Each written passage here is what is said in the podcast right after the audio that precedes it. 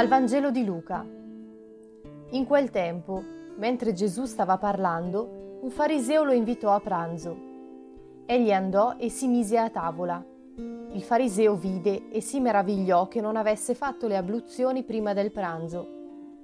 Allora il Signore gli disse, Voi farisei pulite l'esterno del bicchiere e del piatto, ma il vostro interno è pieno di avidità e di cattiveria. Stolti! Colui che ha fatto l'esterno non ha forse fatto anche l'interno? Date piuttosto in elemosina quello che c'è dentro, ed ecco, per voi tutto sarà puro.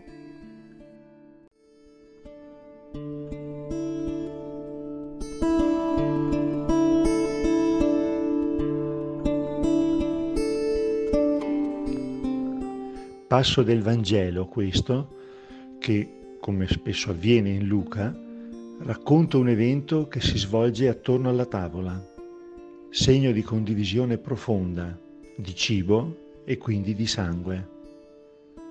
Ma cosa spinge Gesù ad accettare l'invito di una persona che sembra non avvertire alcun bisogno della sua vicinanza, se non per metterlo alla prova?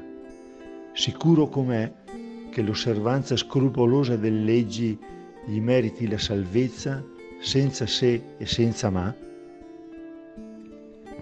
Fisso su una purezza legalitaria che può diventare idolatria, come avviene al fratello del figlio al prodigo.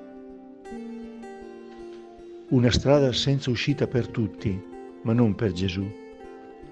L'amore non rassegna, perché sa cogliere tutti i volti della povertà, di cui anche la presunzione, l'orgoglio e la pienezza di sé sono manifestazione.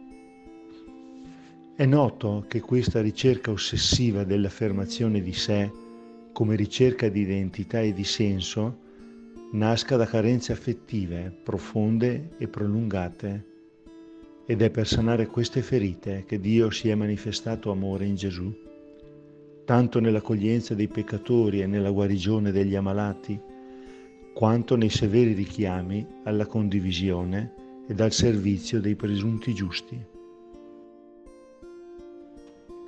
Oggi Gesù ti chiedo la grazia di saper vedere con i tuoi occhi e poter servire con il tuo cuore anche le povertà più indisponenti e meno appaganti.